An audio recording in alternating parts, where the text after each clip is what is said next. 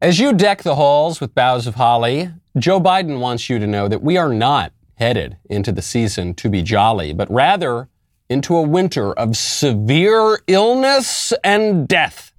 It's here now, and it's spreading, and it's going to increase. For unvaccinated, we are looking at a winter of severe illness and death for unvaccinated. For themselves, their families, and the hospitals they'll soon overwhelm. So lest you think that Joe Biden is just projecting here, what he's saying is it's a it's a winter of severe illness and death specifically for the unvaccinated. And the thing is, none of that would appear to be true from the evidence we have right now. So far, according to the C D C, just forty-three people in the United States have come down with the Omicron variant of coronavirus. Uh, nearly eighty percent of them were vaccinated, not unvaccinated, vaccinated. One briefly went to the hospital. No one so far has died. Never mind that all available evidence suggests that the Omicron, or whatever, whatever the next one is that we're going to call it, is significantly milder than Delta, Alpha, Phi Beta Kappa, all the other ones that we know about. No, no, no. You need to be afraid, because otherwise Joe Biden won't have as much power. I'm Michael Knowles. This is The Michael Knowles Show.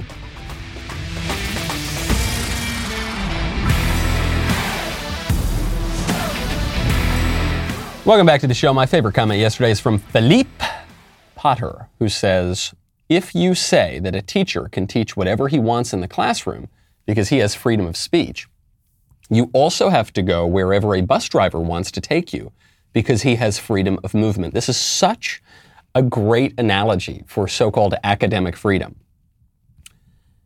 The teacher, I guess, has the right to think about whatever he wants to think about. I guess he has the right to read the kind of books he wants to read, generally speaking. He has the right to read, but he doesn't have the right to teach whatever he wants. He has to do his job, and his job involves teaching certain things and giving his kids a certain kind of education. It means teaching the truth. It means teaching things that are good. It means exposing students to things that are beautiful and not the opposite of all that. Just like a bus driver might have the right to go wherever he wants, but not while he's on the job. These are basic things, but our society does, doesn't understand basic things anymore, which is why you probably want to get your hands on some tangible assets, such as Acre Gold. Acre lets you subscribe to gold bars for as little as thirty dollars a month. Don't call me a liar. I know you're, t- because you're thinking that gold costs more than thirty dollars a month. Sure, I know it does, but Acre's got this ingenious way of uh, having you subscribe. When your gold stash reaches the price of their gold bars, they will discreetly ship Acre Gold to your house. If you want to up the ante, they've got a one hundred dollars a month subscription to a five gram gold bar. I really like it. Great way to uh, to invest without coming out of pocket all at once. I have very much enjoyed investing in physical precious metals. I've enjoyed my Acre Gold. I would really recommend you take a look into it. Head on over to get acre gold dot com slash Knowles, K N O W L E S, right now. Start investing in physical gold today. Make sure you go to that U R L because Acre is giving away a gold bar. Merry Christmas, fa la la la la la la la la. To qualify for the giveaway, tweet or post why you should be the recipient and mention at get underscore acre. That is get acre gold dot com slash Knowles. Be afraid. Be very, very afraid. That is the message from Joe Biden. This is the kind of fear-mongering I have never seen in my whole life in American politics. Having lived through nine eleven, the wars in the Middle East, Trump talking about immigration. There's been a lot of, I guess you just call, you'd call it fear-mongering, I guess. And then on the other side, you've got the Democrats fear-mongering about the Russia scandal and Ukraine and all that other stuff. I've never seen anything like this. The President of the United States saying, if you don't do exactly what I tell you to do and inject yourself with some experimental drug, then there's going to be severe pain, illness, death everywhere. Fa la la la la la la la la. By the way, on the vaccines, turns out, turns out the vaccines might not be quite as safe as some of the establishment wants you to believe. Before you take me off the air, YouTube and Facebook and Twitter, whatever, I'm just quoting the C D C. At yesterday's meeting of the Advisory Committee on Immunization Practices, C D C officials went into detail on the blood clotting related syndrome that was identified in fifty-four people in the United States who got the shot before the end of August. okay? The F D A earlier this week said basically the same thing. I'm just reading directly from the F D A report here.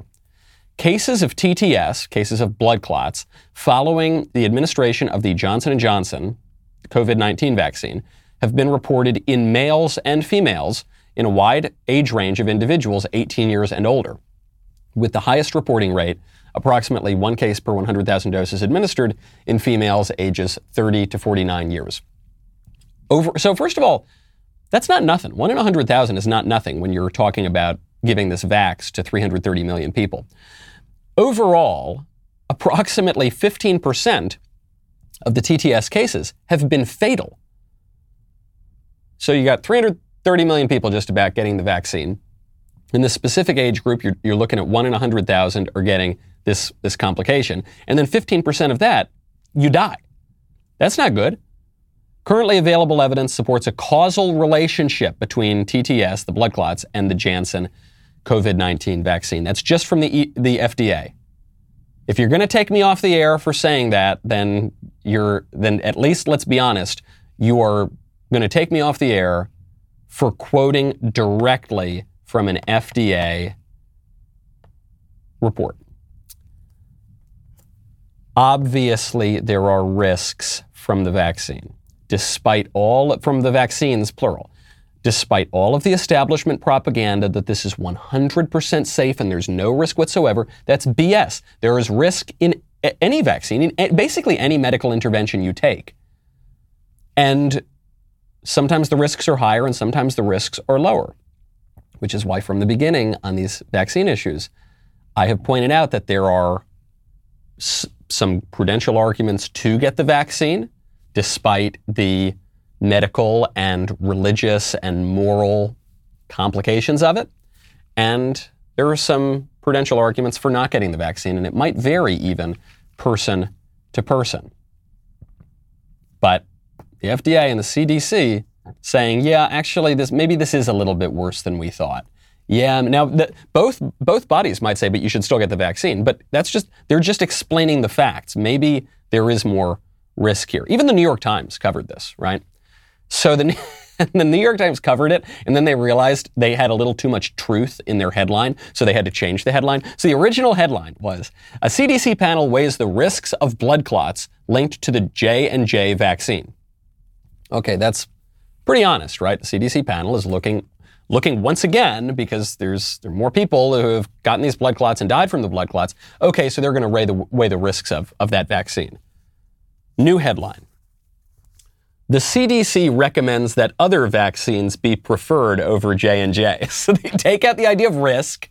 They take out the idea that maybe these things aren't going to be totally safe for you. And they say, just maybe go look at the other vaccines. But the, the, there are risks from the other vaccines as well, as the C D C has admitted. Risks of myocarditis, risks of pericarditis in different groups of people, specifically in younger men. But the establishment doesn't want too much truth to get out. They're trying to hide this story. And this is why when you don't believe the legacy media, when you don't believe Doctor Fauci, when you don't believe Big Pharma, who the hell ever thought it was a good idea to just blindly accept whatever Big Pharma tells you?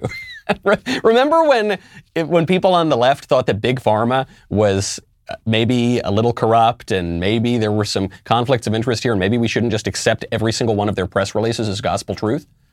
And then COVID happened and now we're told that Big Pharma is the greatest, most wonderful, innocent industry in America. You remember that? I, my friend Ryan Long, the comedian, made this point. It was the left saying, I hate Big Pharma, except for Pfizer. I love, Pfizer's amazing, Pfizer's one. But all the rest of Big Pharma is really terrible. So they're all trying to hide the story, which means you got to do your own research and you've got to make your own decisions and you've got to use your own faculties of reason and judgment and prudence. And I'm not sure you're even allowed to say that anymore. No consequences whatsoever for the people who misled and lied about the safety and efficacy of certain vaccines. No consequences at all in, in the federal government, in the, its associated entities, and in the deep state. Great example of this. There was a drone attack. attack. There have been many drone attacks uh, in the Middle East. So there was a drone attack that the United States carried out that killed a bunch of civilians. And it, and the, the attack should not have been launched, and there was an investigation into it, and yep, that's bad. We killed a bunch of civilians. So the Pentagon press secretary was brought onto a news show, credit where credit's due, onto Morning Joe, and was asked, is anyone going to be held accountable for this? Here's his answer. How does it strike you that no one is held accountable? Because I know how it strikes a lot of people around the world, that you can get away with murder and nobody's punished for it. I do understand that. We we, we appreciate that not everybody's going to uh, support this decision.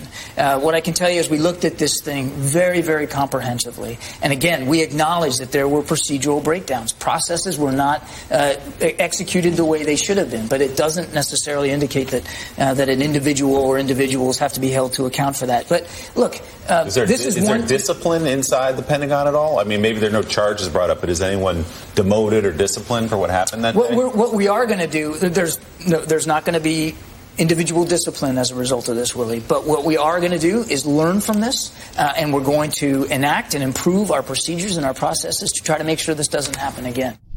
There aren't going to be any consequences whatsoever for anybody, but we're going to learn from this. You're not going to learn anything if there's no consequences. What are you talking about? Like when your when your kid keeps stealing the cookies from the cookie jar. You say, okay, well, I'm not going to punish little Johnny, but he's going to learn.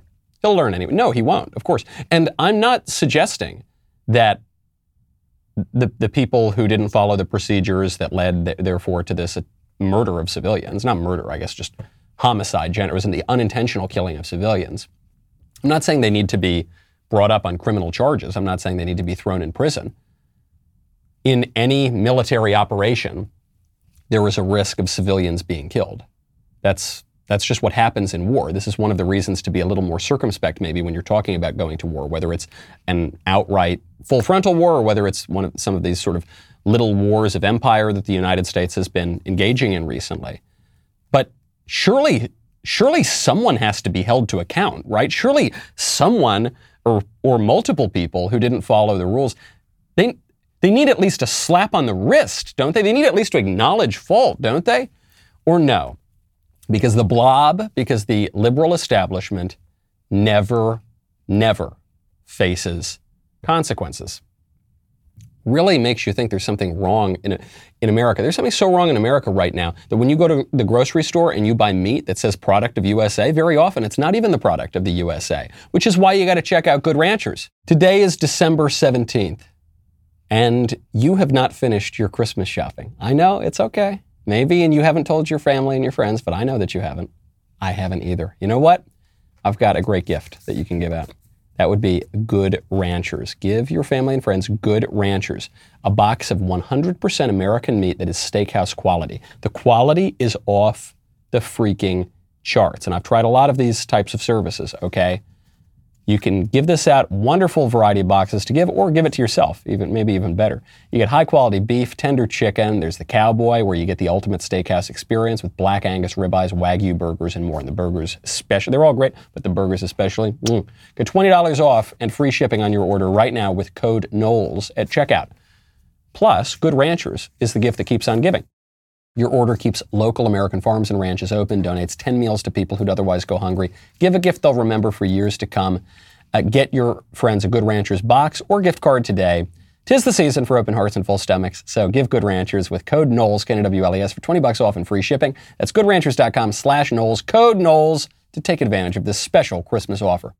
Speaking of the Pentagon, Joe Biden was just giving a, a little update on what's going on over at the Pentagon, and he appears to have once again forgotten the name of the Secretary of Defense. I want to thank all of our distinguished guests that are here today, the Chairman of the Joint Chiefs, the the sec- Secretary of the uh, of the uh, uh, se- se- Secretary Austin. So it's even worse than just forgetting the name, which he did. He forgot the name of his own Secretary of Defense. He also forgot the name of the Pentagon. He also forgot the name of the Department of Defense.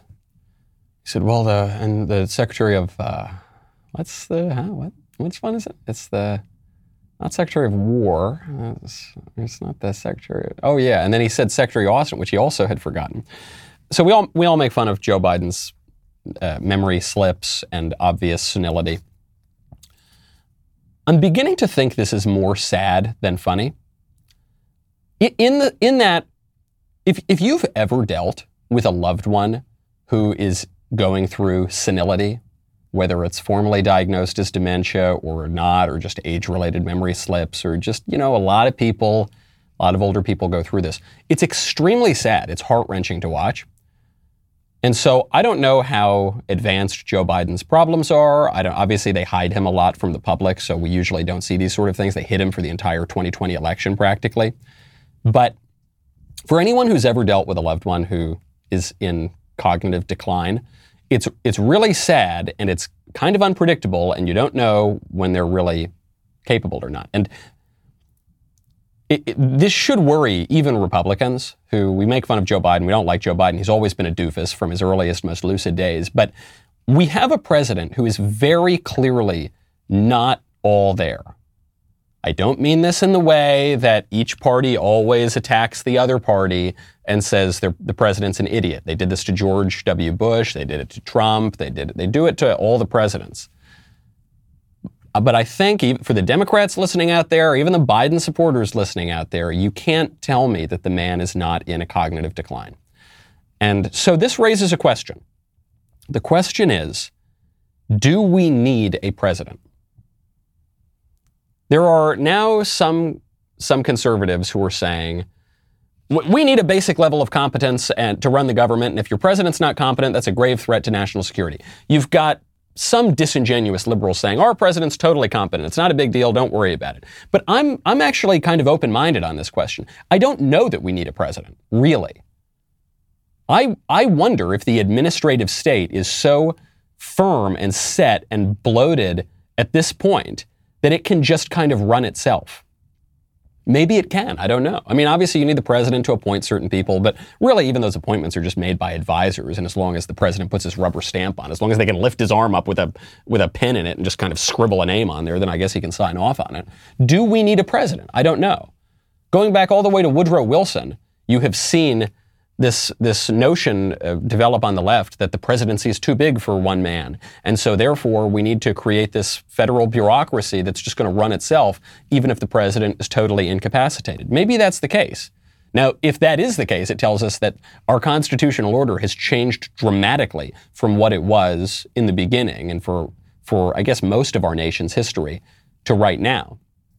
But it, it may well be the case that Joe Biden can go sit and watch episodes of Matlock and it won't It won't matter. The establishment is pretty effective on its own. You see this not just within the administrative agencies, you see it with the media too, because the media are just the propaganda arm of, of the liberal establishment. And so, for instance, uh, when gas jumps uh, an incredible amount over the past year, it's up, I think, what, fifty-six or fifty-seven percent over the past year, and then it drops down four to ten cents. An honest news media would come out and say, gosh, gas is so high. This is really a big problem. It's way, way up. But but because the news media are not honest, because they're the propaganda arm of the liberal establishment, they go in lockstep with the exact same talking points and say, oh, wow, gas is down less than ten cents. Huge win. Great news. Wonderful, great leader Biden doing wonderful. All praise to Biden. Here at home, Americans are finally getting some relief. Finally, right? Good news, people. We talk so much about bad news. Oh, my gosh, inflation, blah, blah. This is good news. Gas prices are heading south, down. A government forecast, forecast says that they could drop below three dollars a gallon. Whew! Finally, some economic relief, however minor. Americans are paying a little less at the pump after weeks of rising energy prices. Relief for the United States as energy costs drop. That pain that you've been feeling at the pump, it may be short-lived. There is finally some relief at the pump. Good news at the pump. Finally getting some relief, as you mentioned. The national average price of gas dropped four cents in the last week. Gas dropped nearly a nickel in the last week. It's a seven-week low. It's moving in the right direction. The average is now at a seven-week low. Actually, a seven-week low. Slightly lower gas prices, so that's good news. Yeah, this is the kind of positive news we've wanted. Yeah, really good economic news, including dropping gas prices. Gas prices will tumble below three dollars a gallon soon, so that's good news. Soon. It's going to happen soon. That's the news. The news is a thing that I'm predicting will happen in the future because the news of what's actually going on is so bad and devastating for the liberal establishment that I can't even report on that. But in the future, It, I bet it'll be better. So th- that will be good news when that when that happens. My favorite one there was gas prices down almost a nickel. Wow, really great news, huh? Almost, almost a shiny nickel down. The only one there who even has the impulse to try to be kind of honest is Jake Tapper. But he's still got to read all the talking points because he still works for the corporate media. So he just goes, gas prices are down. You know, it's only a, a little bit. Mister Zucker, do I really have to say? Okay, I do. I guess I do, because I'm I'm the propaganda arm of the liberal establishment.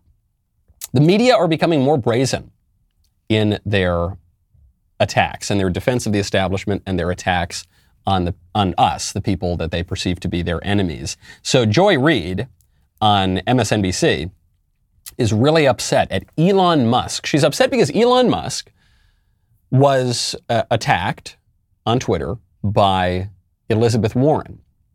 And so Elon Musk just keeps trolling Elizabeth Warren. She says, you know, you you haven't done anything. You're not productive. You're not, you're a leech on society. And so that, that sort of thing. And Elon responds and says, hey, stop projecting, lady. And then they keep, you know, they keep going back and forth. And he's like, hey, listen, Senator Karen, you know, and he just keeps, keeps trolling this lady. But Joy Reid is very upset because Elon, Elon Musk is not allowed to use Karen, which is a racial slur against white people, white women specifically, because Elon Musk, even though he's an African-American, Elon Musk is not black. And so he's not, he's not allowed to say that. Elon wasn't happy, so he did what he always did and stomped his little feet and insulted Senator Warren, calling her an angry mom and referring to her as Senator Karen. So for so many reasons, being a freeloader and a selfish and disrespectful one, and for misappropriating black vernacular for misogynistic purposes, Elon Musk is the absolute worst. Meanwhile, Senator Warren has better things to do than fight with Junior Birdman on Twitter. He, she's angry with him for appropriating black vernacular, the black vernacular being a slur against white people. She, her response to this is actually, hey, you can't use that. That's our word. That's our word. This would be like a white person getting angry at a black person for using the N-word and saying, hey, black people, you can't use the N-word. That's our word for you. That's our, that's our derisive and derogatory term for you. You can't do that. And that, that is what she's saying about, about Karen. And she, and she's saying it to an African-American, which is even more, even more outrageous. Shows you also that uh, uh, racism, if the word means anything anymore, I'm not sure that it does, but racism against white people is the only acceptable form of racism. And it's not only acceptable, and it's not only legal, and it's legal to discriminate, but it's also encouraged, which shows you that white privilege is quite the opposite. And it shows you that the races that we think are oppressed and the races that we think are the oppressors, actually, it's probably the opposite, right? At least, at least in terms of the culture and even in terms of the law. When you think about the races that it's legal to discriminate against in, say, college admissions, it's white people and Asian people, too, because they get lumped in for whatever reason. But, but that is some brazen stuff. That is maybe, should we, t- I, I can't, we can't test it out. We can't test out the theory and do it in the other way, because if any white person did that, of course, they would lose their job. Speaking of race-baiting hypocrites, Maxine Waters is really, really pushing the limits. And, it, you know, when you want to, when you really want to delve into spectacularly interesting stories, such as what Maxine Waters does on airplanes, when you want to delve into even more interesting stories, you got to check out the Jordan Harbinger show. We've got a really different and interesting kind of sponsor for this episode. That would be the Jordan Harbinger Show, which is a podcast you really have to listen to. Recently, Jordan had on Oliver North, and the woke mob really came after him for this. He said that he's been getting attacked just for doing the interview, and I highly recommend you check it out. Jordan's show, which Apple named one of its best of twenty eighteen, is aimed at making you a better informed, more critical thinker so you can get a sense of how the world actually works and come to your own conclusions about what's happening, even inside your own brain. Each episode is a conversation with a different fascinating guest. And when I say there's something for everyone here, I really mean that. In one episode, Jordan talks to a hostage negotiator from the F B I who offers techniques on how to get people to like and trust you which sounds pretty useful. Maybe, uh, you know, a little worrying, but but useful too. Lots of science and also some pretty wild stories from spies and mobsters and art forgers. This guy's got everything. I really love it. If that is not worth checking out, I don't know what is. Uh, we, we enjoy the show. We think you will too. There is so much there. Go to jordan harbinger dot com slash start for some episode recommendations, or just search The Jordan Harbinger Show. That's H A R B as in boy, I N as in Nancy, G E R as in really. Go check it out on Apple Podcasts, Spotify, or wherever you listen to your podcasts.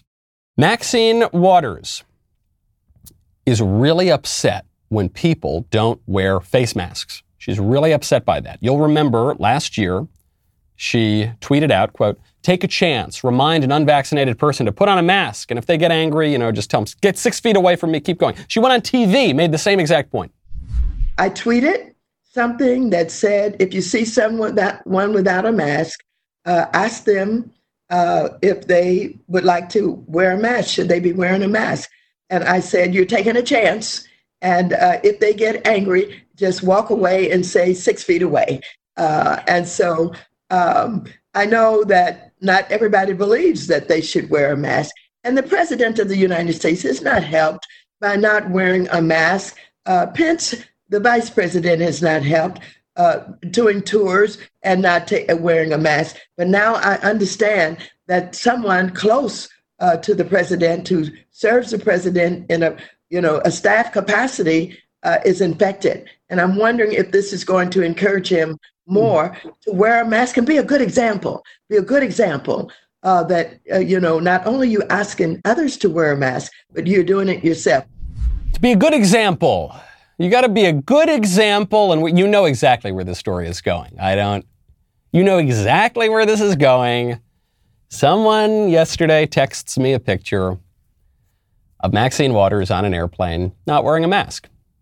And so we break the story. Daily Wire breaks the story. You can see it. It's all over. It's gone viral. There she is. She's a hypocrite. She's not wearing a mask. I, I try not to wear a mask on airplanes. Unfortunately for me, often the stewardess will come down and say, put your mask on or I'm going to throw you off the airplane. So we have to do it. But we're the little people. And then the big people like Maxine Waters, uh, they can do whatever they want. She obviously doesn't believe what she's saying about the masks. She's obviously not afraid of the virus. She's she just wants you to wear the mask. Now, there are a few levels here to what the masks are. And, and the further you go, the more clear the understanding you will have of what the masks are about. The basic, most shallow level is that the masks are about protecting public health. I just don't think that's true. I think that our rulers have contradicted them, themselves on masks constantly.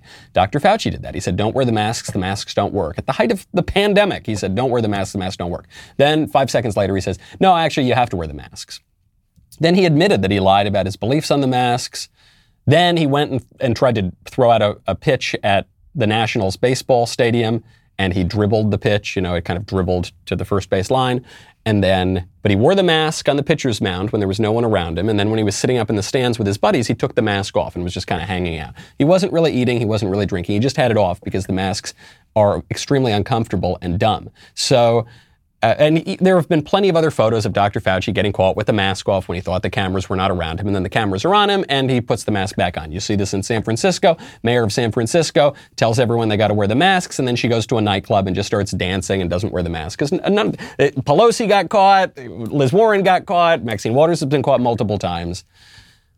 So I don't think it's about public health. I, I don't think these people believe anything that they're saying. It's also not just about making people wear the masks. I don't think it's quite that uh, they themselves want to exempt themselves from a rule that they want all the other people to follow. I don't think they care if all the other people wear the masks. When B L M was rioting, no one was checking the masks. In fact, there were a number, over a thousand public health officials who came out and said that uh, despite shutting down all large gatherings, despite Despite having previously said that all large gatherings were really bad and going to spread coronavirus and were potentially deadly, they said B L M protests are good. They'll actually help the public health because white supremacy is a public health problem that predates and contributes to covid nineteen. They wrote a whole letter about this. Over a thousand of them signed it. So it's not just about making people wear the masks. It's about making you wear the masks. They don't care if their friends and supporters wear the masks. They don't care at all. They care if you, their opponents, the people that they perceive as enemies, wear the masks. And they are doing it to make you comply and submit to their capricious and arbitrary rule. That's what it's about. That's what it's always been about. Some of us have been pointing that out from the very early days. And some people didn't totally believe that. And I, I get it. We, we, this is a novel phenomenon. But I think now, at this point, I, I don't know how many pictures of Maxine Waters and Pelosi and Fauci and Biden and all these other people not following their own rules and not enforcing their own rules on their supporters you need to see before you realize the true nature of the mask as a political symbol, almost entirely divorced from public health at this point, to make you submit. You have to submit. This is what they are now telling us openly, explicitly. Jim Cramer, the, the eccentric stocks guy on C N B C, he has become more vocal about his leftist political views recently. He tweeted out just a couple days ago, quote, "Government has a right to force you to obey and has always exercised it, especially under the G O P." There are two main reactions to this tweet, both of which are wrong. The libs are retweeting it and saying, yes, yes, slay queen, yes, you're so right, Jim. Government can make you obey whatever they want, and you better do it, and that's that.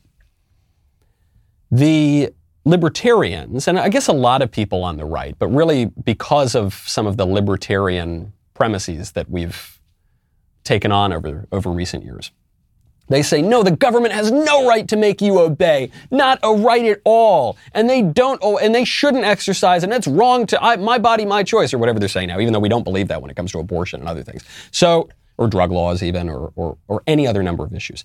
The, the real answer here, I'll just edit Jim Cramer's quote. Government sometimes has a right to force you to obey and has sometimes exercised it. Sometimes under Democrat administrations, sometimes under Republican administrations. There are just laws and there are unjust laws. First of all, going back to Romans, going back to Paul's letter to the Romans, the government is there for our own good. The rulers are there, placed there by God. If you're a Christian, you believe the government is placed there by God for our own good. And that's very hard sometimes for, especially libertarians, to get around to, but they are there for our own good. You do need rule, you do need law, you do need systems of government, and that's a good thing to have them. Also, there are just laws and unjust laws, and it's not always exactly clear quite where it falls. And sometimes a law can be bad and not great, but still you are obliged to follow it. But sometimes you are not obliged to follow it. This is Thomas Aquinas one oh one. This is political theory one oh one. And sometimes laws are so egregious that you are obliged act, not to follow it. You are actually obligated not to go along with unjust laws. And so it requires prudence. It requires thought. It requires judgment. You can't put that ideology on the back of a napkin, and you can't put it in a tweet from a C N B C shrieking lunatic, but that's the way it really is. Speaking of not complying, not only was the Daily Wire the first company in the country to sue the Biden administration for their unconstitutional mandates, we're also less than one hundred thousand signatures away from hitting our goal of one million signatures on the Do Not Comply petition. Reaching one million signatures would provide a major boost to our legal challenge. We got over nine hundred thousand so far. We need your help to cross that finish line. Please sign the petition at dailywire.com slash do not comply. Then please share the petition with all of your friends and family. In case you haven't heard, by the way, uh, Ben is hosting a new exclusive Daily Wire series where he catches up with his closest and most influential friends for personal and relaxed conversations. When am I going to get the invite? I, don't, have, I haven't gotten the invite for this relaxed conversation.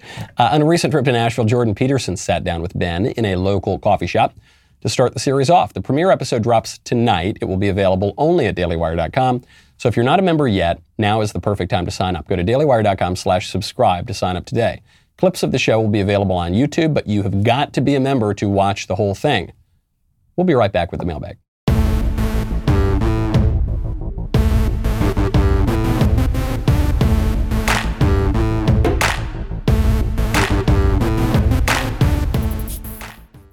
Welcome back to the mailbag. First question up from Philip. Dear an author who has an author has no words, Knowles. Shapiro did a video listing off the greatest Christmas movies of all time. As someone who actually celebrates Christmas, what do you think are the best movies to watch this Christmas season? Sincerely, all I want for Christmas is to never hear Mariah Carey again. Fair enough. The greatest Christmas movie of all time. Miracle on thirty-fourth Street is very good. Everyone always says It's a Wonderful Life. It's actually not. That's not my favorite Christmas movie, but, you know, fine. That, that's fine. Home Alone, I think, was the last great Christmas movie. I'm not saying it's the greatest, but it's the last really, really great magical Christmas movie. And then, of course, I've got to give you the, the, the only Christmas movie that I have watched this year, rewatched this year with my wife. And that would be Jingle All the Way. An amazing movie. You've got Arnold Schwarzenegger, Sinbad at the height of his powers, Phil Hartman. It's a great movie. It's genuinely funny. Phil Hartman is a scream, as he always is. It's actually heartwarming. It's a great movie. Highly, highly recommended. From Mircea. I hope I'm pronouncing that right. Dear Michael, I'm a big fan of your show and your book Speechless, and your podcast has actually made me return to Christianity, in particular Orthodox Christianity. Wow, that's cool. That's great. We'll get you over to be Catholic soon enough, but I'll tell you, Orthodox, that's a good, good, good place to get to, good place to start. While I'm very happy with my personal turn toward faith and conservatism, I am more skeptical about seeing something similar at a social level against progressivism. I'm not sure that, uh, maybe we're missing a few words here, I'm not quite sure. Uh, is conservatism just delaying the inevitable slippery slope to more extreme liberalism? Is tomorrow's Republican just today's Democrat, or are there reasons to hope for broader social restoration? Respectfully, yours, the Orthodox Christian, Michael. Sometimes people misunderstand what Bill Buckley said when he said in the first issue of National Review that a conservative is one who stands athwart history yelling stop at a time when few, if any, are inclined to do so. That gives the impression that all we're doing is standing athwart the tides of progressivism and usually getting kind of run over or at least backed up into a corner, but we're saying stop, stop, stop, and we're at least slowing it down. But uh, what I believe he's referring to there is the communist idea of history, capital H, the idea. You hear this, versions of this when, when leftists use the phrase the right side of history, this idea that history is unfolding along a very specific logic and we basically have nothing that we can do to stop it. We can accelerate it, but we can't stop it. And I think Buckley is mocking this communist concept of history as such.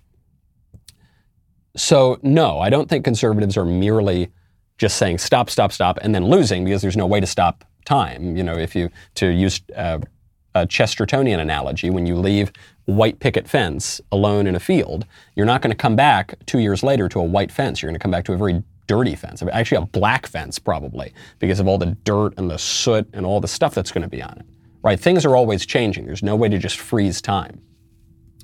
But I do think that conservatives can offer an alternative. Right now it's a little tough because what passes for conservatism in America is really usually just a form of liberalism. We accept the same premises as the as the libs and the progressives and the leftists. For instance, that the individual is the basic unit of society. That's what the libs believe. That's what the leftists believe. They think that the individual is the basic unit and individuals ought to be able to do basically whatever they want. And the way to arrange society is by taking all those atomized individuals and clumping them together. And what the Liber- libertarian types on the right believe is just that we shouldn't clump them together.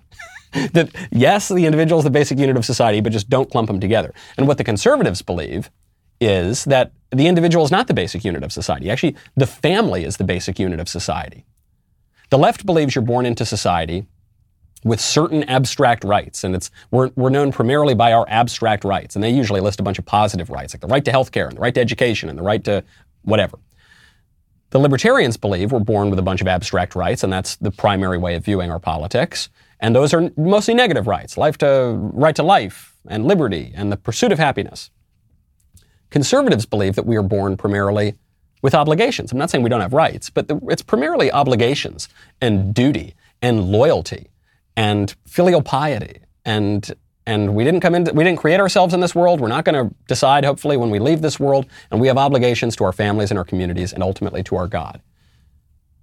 You'll notice that the leftists and the libertarians agree on a lot of basic stuff, which is why we keep losing. Because if we're just following the libertarian strain of things, then we're just going to end up where the left wants us to.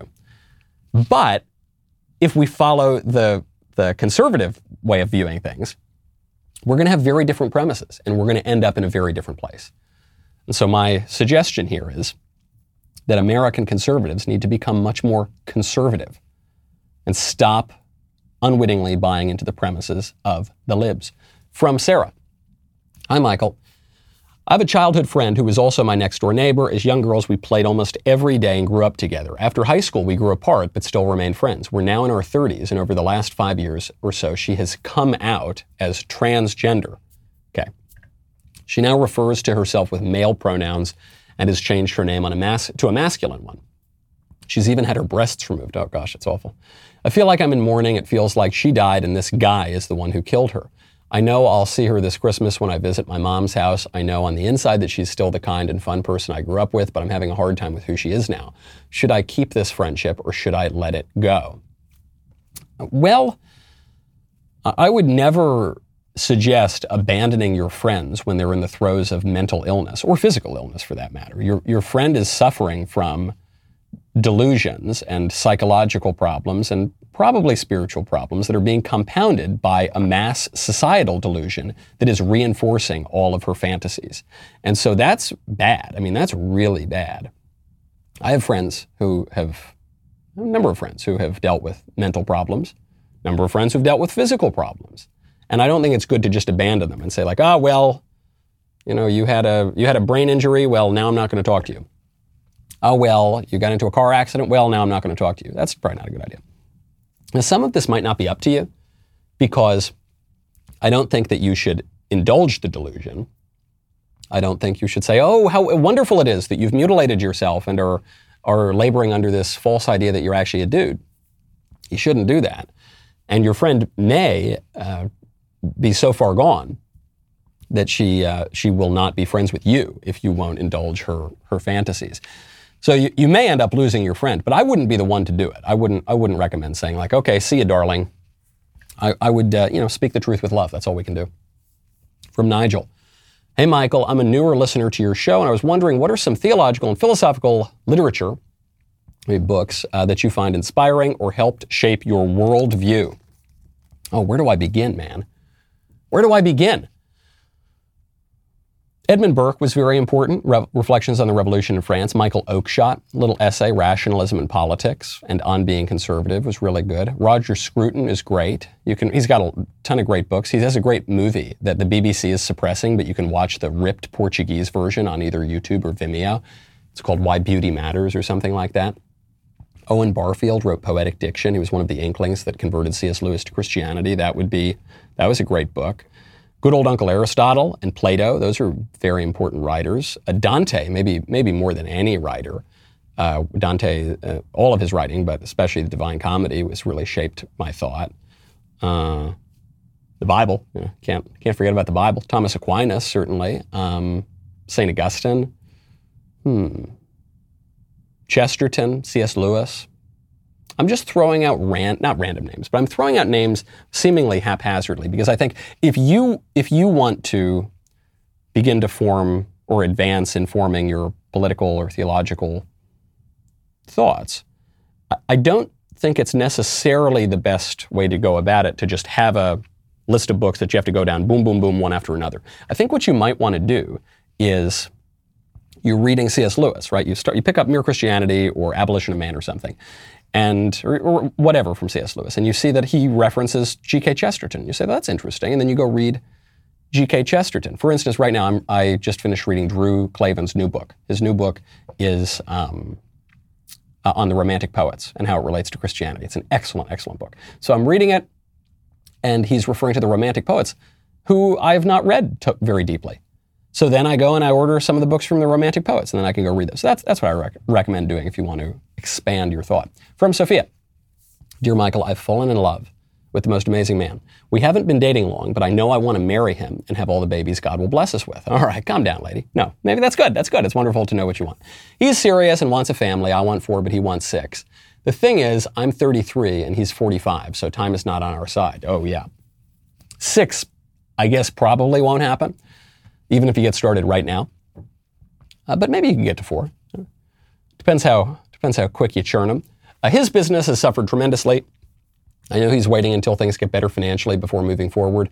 I worry that he may use this as an excuse not to get married and start a family. What is your opinion on the longstanding practice of women starting a family without dot, dot, dot, necessarily dot, dot, dot, planning it with the man first dot, dot, dot. Oh, goodness. Oh, boy. Uh, I've always been taught that this is trapping, which is wrong uh, because it's dishonest. I think the risk that he would not step up and marry me if I got pregnant is basically zero, but I feel it may be morally wrong, even though I want, I, I even though I know it is something he wants, just not right now. Yes, that is wrong. That is wrong. It's wrong for a few reasons. The the reason that, that this should not be an issue in the first place is you shouldn't be sleeping together before you are married. I know it's a fallen world. We all do lots of bad things. I'm not I'm not sitting on my high horse here and judging you. I'm just saying this is why this shouldn't be a possibility even in the first place. And by the way, if you guys weren't sleeping together, there's probably a pretty good chance he would hurry up along with that with that proposal. Uh, but as the old age-old wisdom goes, he is getting the milk for free, and so why would he buy the cow? Especially if he's maybe got some commitment issues or he's delaying his maturity. Uh, but you should not, tr- you shouldn't trap the guy anyway. So you're doing this thing. You should probably stop doing it. But if you're going to keep sleeping together, no, I don't think you should lie to him about using birth control and then trap him. I don't think that, I don't think it's great to start a marriage on deceit and coercion. Uh, okay. I don't, I don't think that's a good idea. I would, one, I would recommend cutting that out. And then ha- there, ha- there is a natural inducement to get married. Uh, but then two, if you're not going to do that, or even if you are, I would sit him down and say, listen, Buster, you're not getting any younger. Neither am I. We both want kids. We want to get married. So piss or get off the pot. Sorry for the blunt language. That's actually the letter. That's the letter that my grandmother wrote to my grandfather. And they were pretty young. I think they were twenty-two or something at the time. Uh, but it's good advice.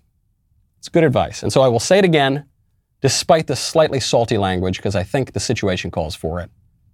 Piss or get off the pot. That's what you should tell him to do. From Verinder. Dear Michael, as a conservative, what are your views on parents smacking their children?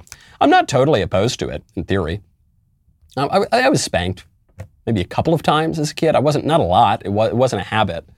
Uh, but so I'm not, not totally opposed to it. But in practice, I, I don't plan on doing it. I hope I don't do it. If I do it, I think it would be very um, rare. I, I don't, I, I don't think it's the most effective parenting strategy, but not, not totally opposed to it either. From Kyle. Hey, Mister Knowles, I know people usually write in to complain about their love life or the Israel-Wakanda conflict, fair enough, uh, but I have a much more contentious and divisive question to ask you. What is the best fast food joint in America? If you were on a road trip and only wanted to see one fast food restaurant and the at the rest stop, what would it be and what would you order? Sincerely, came for Shapiro, stayed for Nick in the mailbag. Well, it, it's a really astute observation that people write in about their love lives and, uh, you know, anything from their love lives to the Israel-Wakanda conflict, because the peace in the Middle East is often probably much easier to settle than some of these questions about people's love lives. Uh, where would I stop? Arby's. Not even a question. We'll do one more question. Jessica. Dear Michael, so many millennials and Gen Z constantly talk about not worrying about the future and having faith that things are meant for you, uh, that they won't pass you by. Uh, there rarely is any mention of God, but it seems a little bit like faith. And I believe there's a similar Bible verse. Generally, people are referring to relationships or opportunities when they mention the things that are meant for you. What are your thoughts on the sentiment of the things that are meant for you will find you, and if the phrase is true, settling in, this is a long question, settling in any aspect of life out of fear seems like a slap in the face of God and your faith in him. Sincerely, the waiting is the hardest part. God is sovereign, providence is extremely real, and uh, things will unfold according to God's plan, and God can't drive a parked car. And you have free will, and you have a right and an obligation to use your free will for the good. And uh, you have an obligation not to be slothful. And you got to do stuff, Buster, and use your reason and your moral conscience and your courage. I'm Michael Knowles. This is The Michael Knowles Show. See you Monday.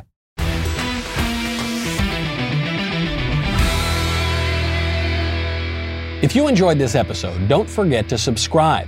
And if you want to help spread the word, please give us a five-star review and tell your friends to subscribe. We're available on Apple Podcasts, Spotify, and wherever else you listen to podcasts. Also, be sure to check out the other Daily Wire podcasts, including The Ben Shapiro Show, The Andrew Klavan Show, and The Matt Walsh Show. The Michael Knowles Show is produced by Ben Davies. The executive producer, Jeremy Boring. Our technical director is Austin Stevens. Supervising producer, Mathis Glover. Production manager, Pavel Vidovsky. Editor and associate producer, Danny D'Amico. Associate producer, Justine Turley. Audio mixer, Mike Coromina. And hair and makeup by Cherokee Hart. The Michael Knowles Show is a Daily Wire production. Copyright Daily Wire twenty twenty-one. Hey everybody, this is Andrew Klavan, host of The Andrew Klavan Show. You know, some people are depressed because the republic is collapsing, the end of days is approaching, and the moon's turned to blood. But on The Andrew Klavan Show, that's where the fun just gets started. So come on over to The Andrew Klavan Show and laugh your way through the fall of the republic with me, Andrew Klavan.